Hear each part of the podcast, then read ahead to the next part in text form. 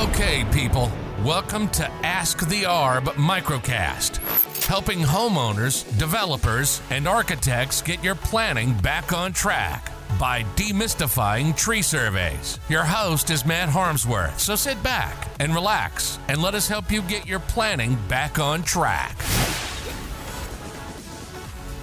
So today I want to talk to you about uh, invalidated planning applications because that makes up by far the biggest percentage of our inquiries.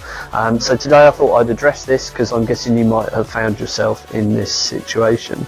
So with any planning application that goes in anywhere in the UK, if there are trees on or adjacent to the site, then an arboricultural impacts assessment needs to go in with your planning application. And here's the kicker.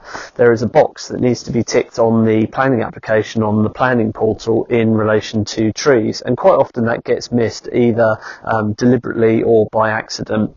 But when the rubber hits the road, the council tree officer will know if there are any trees on or adjacent to the site. Quite simply, they'll just check Google Maps or they may well have some uh, local knowledge.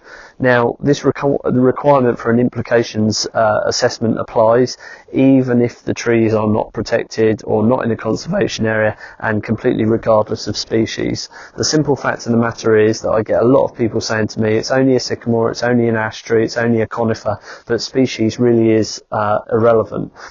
So what happens is a uh, surveyor will come out to site. They'll assess your trees, collecting various measurements of the trees on site um, and trees off site and adjacent to the development area. That all feeds into a desktop exercise and the uh, final report. A plan is also produced, a tree constraints plan, and this is cross-referenced with your proposals to see if any trees are affected um, by the production of a tree assessment plan. And that's only just the beginning. If there are trees affected, then a consultant will work with you to find a solution uh, to enable trees in new buildings or extensions or garages, garden buildings to coexist. It really is that simple.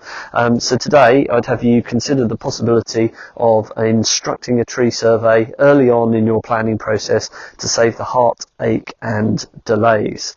Because with planning applications, if history has taught us anything, it's that getting your surveys done early will avoid an emotional roller coaster further down the road.